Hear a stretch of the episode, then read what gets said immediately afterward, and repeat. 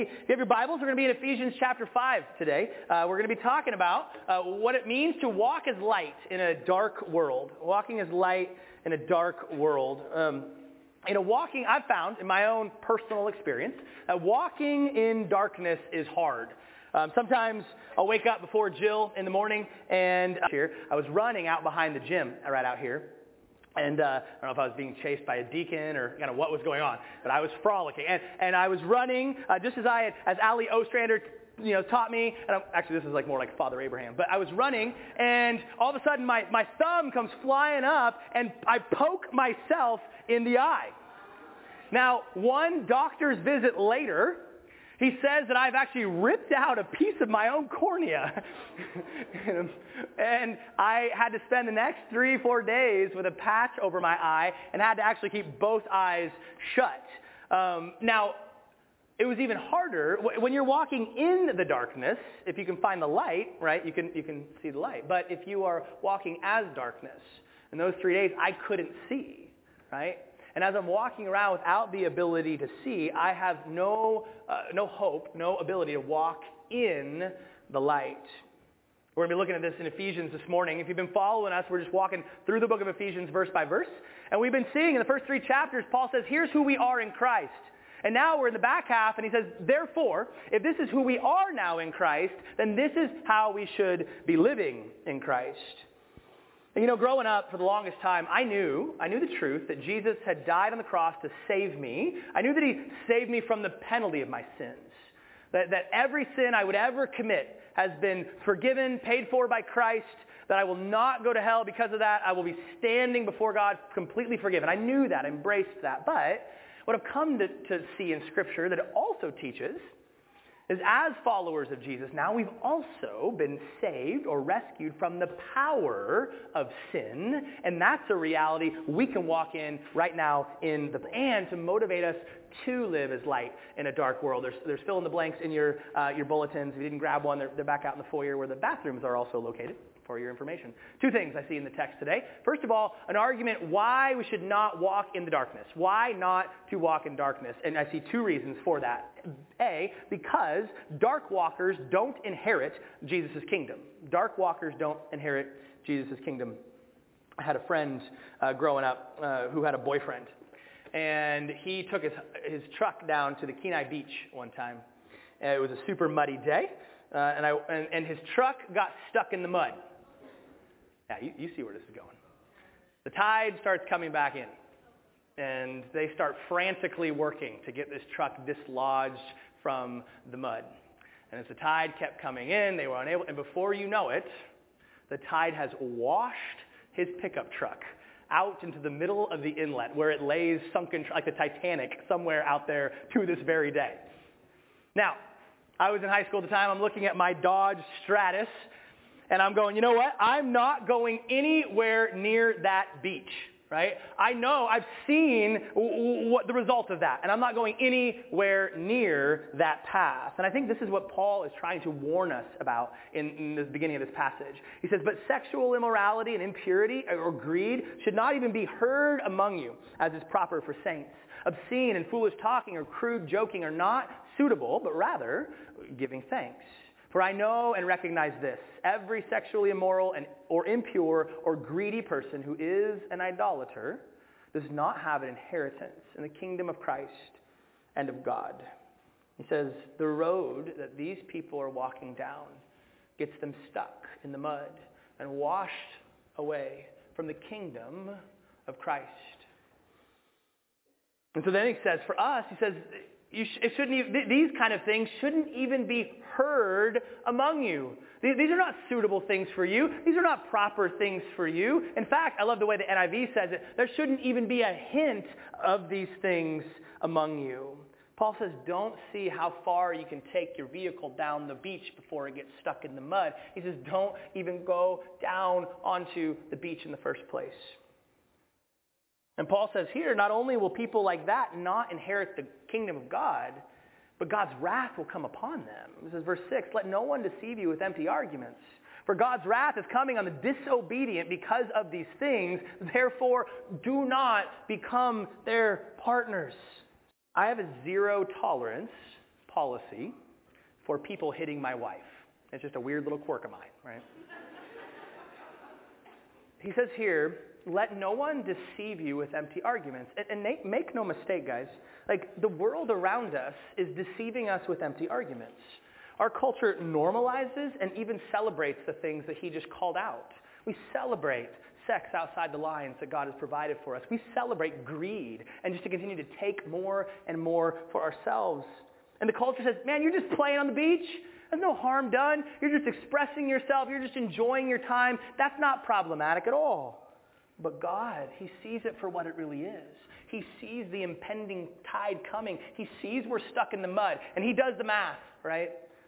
Our God has a zero tolerance policy for sin. He sees how sexual indulgence outside the marriage of a man and a woman, how it destroys us. He sees the way greed, he called greed idolatry. Did you see that? Like we might say, yeah, I don't have tolerance for some of the sexual morality, but do we have that same approach to greed? Have we ever come to the Lord broken over our greediness? He says that's, that's worship of something outside of God, left unchecked. And he knows these things aren't harmless. He knows they destroy us.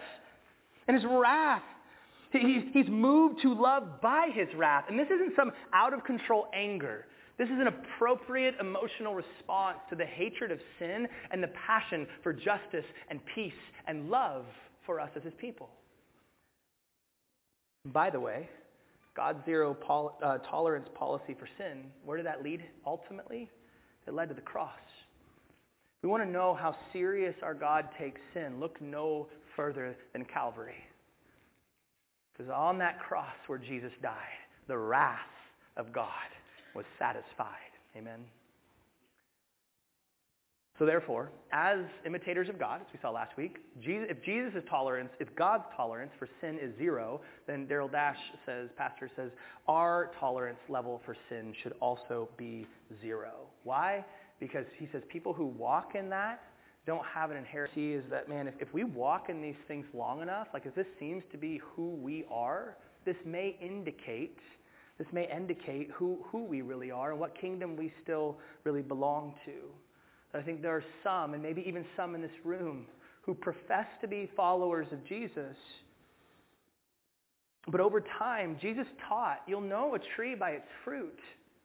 Like you'll know the evidence of someone's life over the span of time. Are they walking as one who's in the kingdom of light or walking as one who's in the kingdom of darkness? And part of our discipleship training with Jesus is learning to see our sin the way God sees it. And so let me ask you this morning, like, do you see your sin like God does? And that's actually what the word confession means, to agree with God. Do I see my sin the way my God sees my sin? Do I feel about my sin the way that God feels about my sin? And maybe where are some areas in our hearts where we don't have that zero tolerance like he does?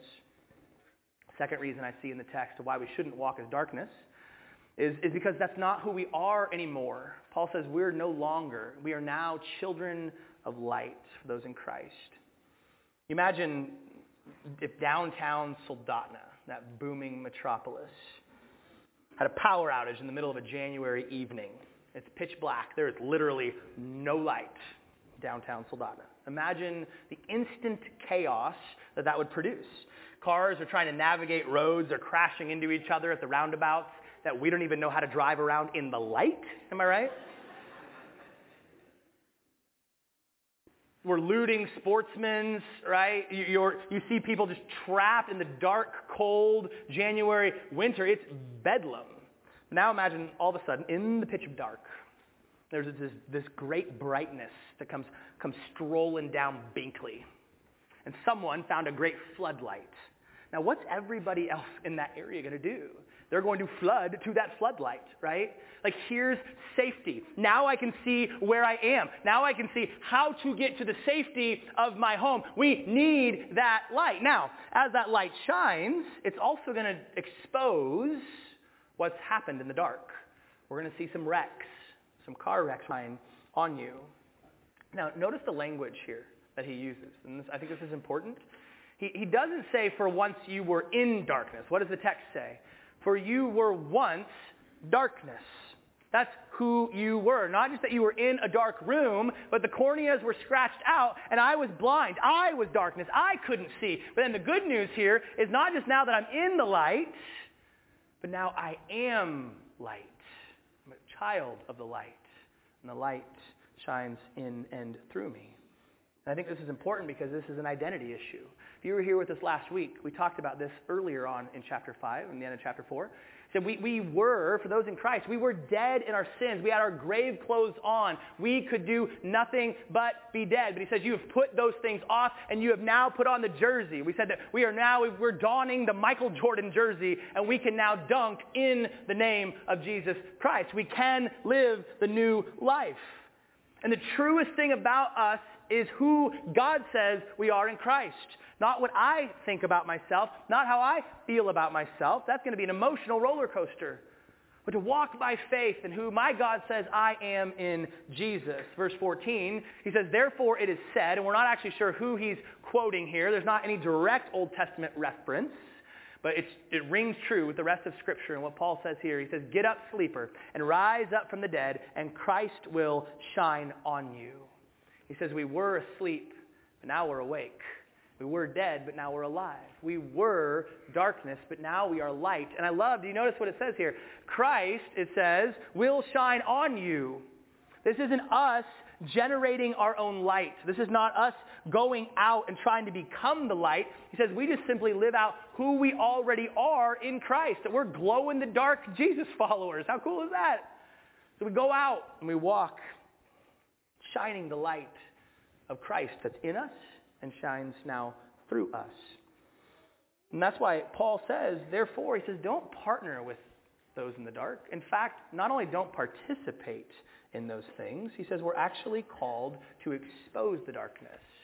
Expose the darkness. Now we have to be careful here. On the outside looking bored. Right? Very good. If you're confused by that, I got some records to show you records. um, so how do we how do we shine? How do we walk as children of light? Well, I think one of the things we can do is we can share our own story. This is not to shame the rest of the world. This is to say to the rest of the world, we're no better than you are. That I actually was stuck in the mud myself. That I was I was darkness and, and I was I was lost, but now I'm found. I was blind, but now I see. I was stuck in the mud with no hope for my future, and my Savior rescued me from the impending tide. We share our story, and then we show them the better way. You see, God actually, He didn't design us to get stuck in the mud and swept away to doom. He designed us to, to, to take a joyride, that we're going to go out there with the Muppets and go road tripping, right? That we're called, he says, we've been designed for a better path. We've been designed to drive in the light and, and to take us on a journey to be who God has created us to be. Not just to tell the world what we're against, but to sing the better song. And I think what this text also implies is that we're not just called to avoid the dark. He says, don't participate in the dark. And we say, okay. And some, some people have lived that out as Christians by just hunkering down until Jesus comes back. We're just going to hide out and, and just kind of be separate and protected from the world. But that's not what he says. What does he say to do? Expose the darkness. How do you expose the dark? Well, the, my light's got to be in the dark. And this is the call for us as believers to go into the world with our light. Not to become like the dark world, but to shine our light in the dark world. Where is, where is light needed? In Alaska in January, right? That's why we have our little happy lights. We need light where it's dark. And brothers and sisters, that's where we're called to go. Another 90s song. Carry your candle, run to the darkness. That's where we're called to be shining and showing that there's a better way. So how do we do this? How do we walk out this better way? Well, this is exactly where Paul takes us in, the, in before you know it, it's to the dust that I came from that I return, right? And gravity does its thing. Now, Paul calls us here, to, just like I have to do on the ski trail, is to pay careful attention to live wisely. Pay careful attention. He says in verse 15, pay careful attention then to how you walk, not as unwise people, but as wise, making the most of the time. He says, we, brothers and sisters, need to pay attention to how we walk. We've got to make the most of the time that God has given us here on this earth. And why? Why, why is that important? He says, because the days are evil. Because the days are evil. Because we live in a dark world. Guys, this is not a game. And the way that we walk has real world consequence. And also because gravity doesn't move us to Christ likeness. Gravity leads us to falling, right? Like, has anybody here just kind of keep just accidentally becoming like Jesus? Has that been your experience? Like, oh, there I go, being patient again. I don't even know where that comes from, right? It's so weird. You're so kind and so loving. Like, I'm always just giving all my money away. I forget to feed myself. Like, does that? No, that's not where gravity takes me, and I doubt it's where it takes you either. It takes effort to follow Jesus. It takes intentionality to become like Jesus. It costs attention. What does he say here? Pay attention. And I know this is true of my, my cross-country ski skills. I don't get better at skiing in my dreams. It takes discipline. It takes effort. I have to practice. And if th- the same is true, and even more important, as followers of Jesus, he calls us his disciples. That word is discipline, same root word. We must be disciplined in the way that we walk. You know, I'll have people come to me and say, you know, Justin, I'm, I'm in a dry season. I'm, I'm struggling with a certain sin, you know, or whatever. And so we'll just kind of walk down. How are you living? Like, how, how are you paying attention to the path that you're on? Are you spending time with the Lord, before the Lord? What does the psalmist say? Your word is a lamp unto my feet and a light to my path. If we are not steeping in the truth and light of God's word, we're going to find ourselves going in the wrong direction. Am I spending time before him, like pouring out my heart to him, listening to him? I can't, I cannot share the light with the world if, if I'm not coming to the source of the light myself. Part of this also involves the confession of our sin, the discipline of bringing my true self into the light to my Lord and to other people in my life. Which, which brings us to the next discipline where you know it. I've gone down the wrong trail or I've fallen. Part of paying attention is discerning what, what we're looking at, what we're taking in. What's, what's coming into our minds through social media that we just sort of mindlessly scroll through? Sometimes feel like we're just innocently scrolling through. What are we discerning what's coming into our mind through the movies and shows that we're watching and binging, the news that we're imbibing? Because here's the reality. If we take stuff in the same way our culture does, we shouldn't be baffled as to why we think and look and act and feel just like the dark world around us. Is there a discernible difference between my light and the darkness that I'm in? Are we making the most of the time we have? We all have the same amount of time here on earth before Jesus comes back or we die. Are we making the most of it? Are we uh, paying attention and walking intentionally? The next thing I see him show how we walk in the light is to understand God's will. Verse 17, so don't be foolish, but understand what the Lord's will is. Now, a lot of times when we hear this idea of understanding God's will, it can kind of get our blood pressure going a little bit, right? When we often, like, what is God's will for my life? That's a great question, Justin. I've been trying to figure that out. But often we think of this in individual terms. Like, does God want me to marry this person or not? Does he want me to live in, he, in this place or that place? Does he want me to work here or switch jobs and go there? And we think through this, that's kind of the Western way, is thinking hyper individualistically. But really, I think what, what he's calling here, what is the Lord's will? Uh, he's talking about a much broader, grander scope. And in Ephesians, we've actually already seen Paul speak to what God's will is for our lives. He said, he's twice used the phrase God's will back in chapter 1, verse 5. He said, God predestined us. He chose, this was his choice, to, for us to be adopted as sons and daughters through Jesus Christ for himself, according to the pleasure, good pleasure of his will. You know what God's will is? He wants you to be his child. He wants to adopt you. He wants you to call him Abba, Father, and Daddy. And then he, he broadens it out even farther in verse 9. He says, He made known to us the mystery of His will. We don't have to guess anymore. We can understand God's will. He reveals it to us right here in the Bible.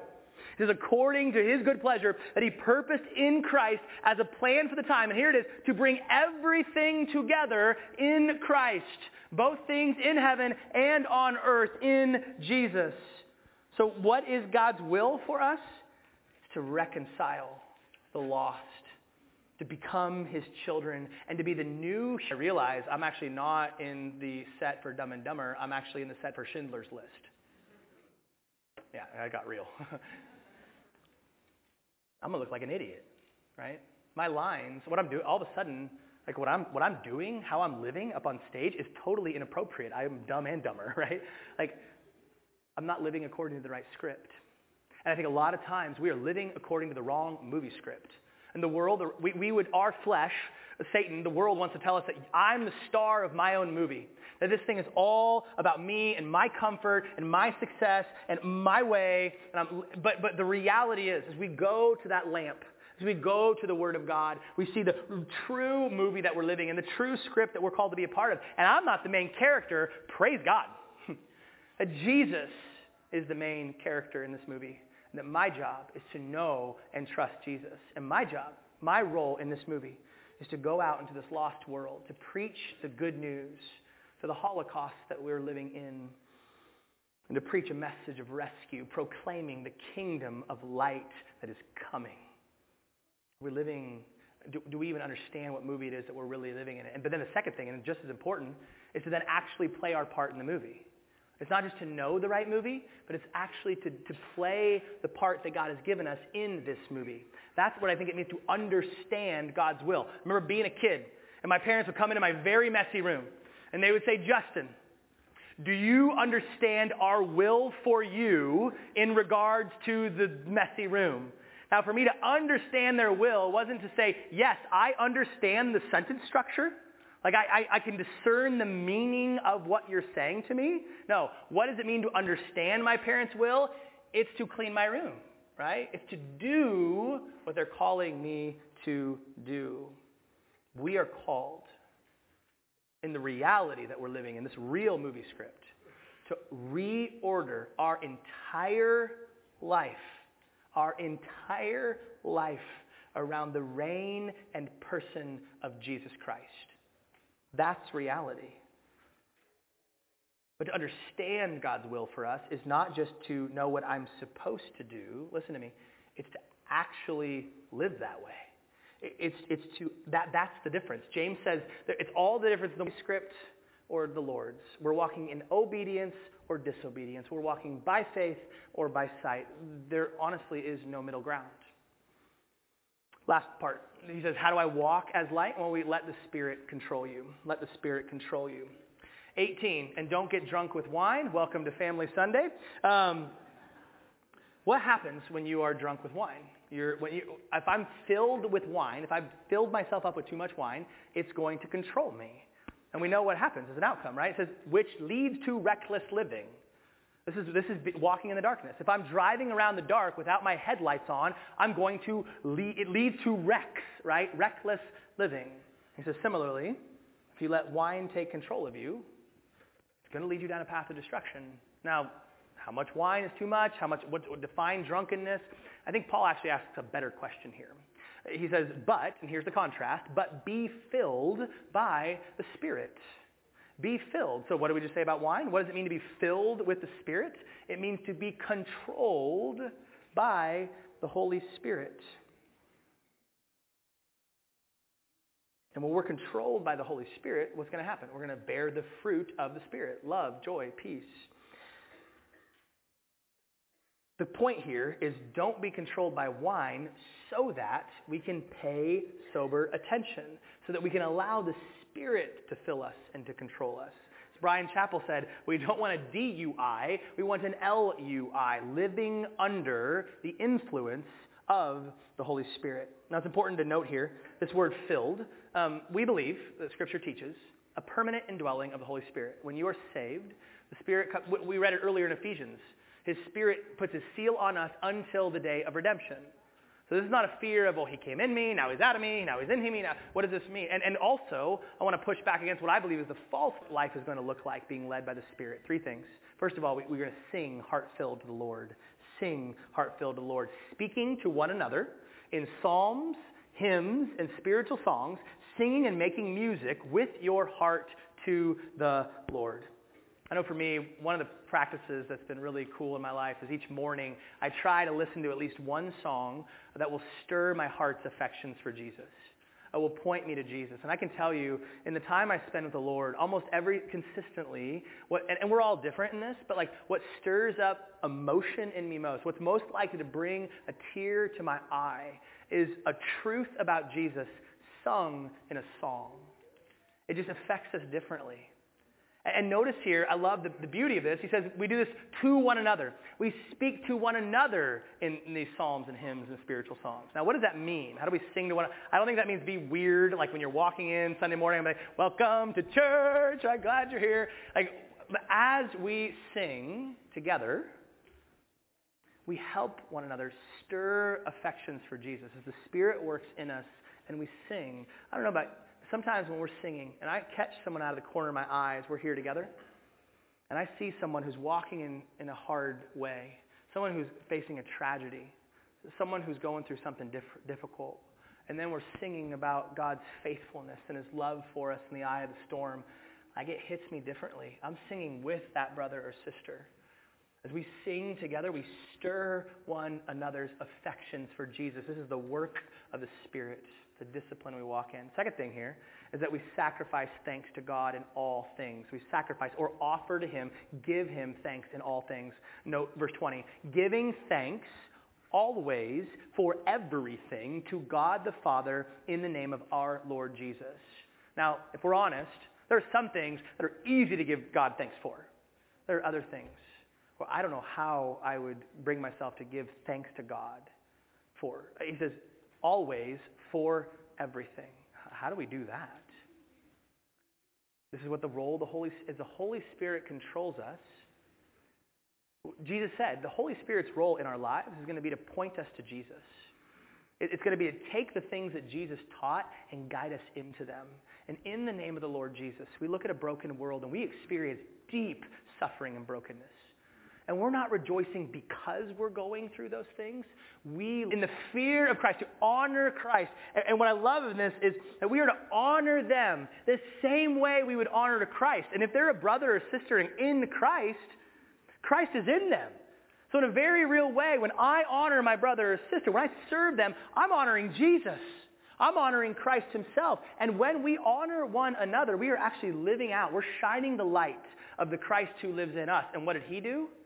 He submitted himself to, uh, to himself to us. He placed himself under us to serve us how? By obedience all the way to death on a cross for us and out the empty tomb to give us new life.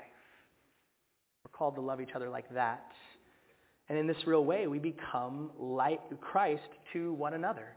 If we're going to shine our light in this dark world, we are going to become a weird people who sing together no matter the circumstance, who thank God together no matter the circumstance, who serve each other even when we don't really like each other. And the world is going to go, what is that? We're going to make them wonder what we got and wish that they were not. On the, uh, okay, you got it. So here's what I want to do. We're going to land the plane. Everybody, I want you to hold out your, your pointer finger. First service got really tired really quick. Weaklings. All right, let's see if we can do this. All right, so hold it up. I'll tell you when to put it down. As visual, right? We're going to let our little light shine, right? You know the song. Now, we go out into this world. Are we going to hide it under a bushel? No, no right? All right, we're, we don't. We're keep it up, keep it up. I didn't say to put it down. We're not going to hide, right? We're not going to take our light and hide from the rest of the world. That's not to be obedient to Jesus. He said, I want you to take this little light and shine it in the darkness. So are we rubbing shoulders with this world? Are we loving and serving people who don't know Jesus?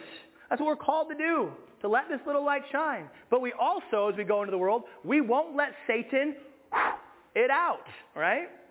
As we take our light into the dark world, we must be distinct from the as we get to know, as we behold that light that shines on us and shines in us, will we be stirred from within the inner person? We're not offering the world our own light. We're offering the world the light of Christ. So let's get to know Jesus. And as we do, we will learn how to shine these little lights in whatever circumstance we find ourselves in by his grace for his glory. Would you pray with me? Father God, I want to thank you for rescuing me from the mud. I once was darkness, but now I have the light of Christ in me and have been rescued from the cook inlet tide coming in. Thank you, Father. Thank you for Jesus. Thank you for his finished work on the cross. Father, I want to pray for any, anybody in this room today that is still in the mud, still in the darkness, and has not yet experienced the rescue of Jesus, that today would be that day. And I pray for my brothers and sisters that we would trust the Holy Spirit's work in us to learn how to sing to one another, serve one another, sacrifice thanks in all circumstances. Lord, we cannot do that on our own.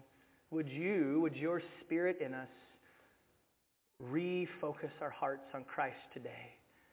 And that we would be so stirred by the Jesus who lives in us, the Jesus who died for us and is risen to give us new life, that we can't help but let our little lights shine. We have a job to do. So, Father, would you send us and give us the grace to shine these lights to a dark world that so desperately needs to see them. May we lay ourselves down at the altar as we are to be transformed by you and used for your glory to show the world your will to adopt more children to usher in your kingdom of light. And it's in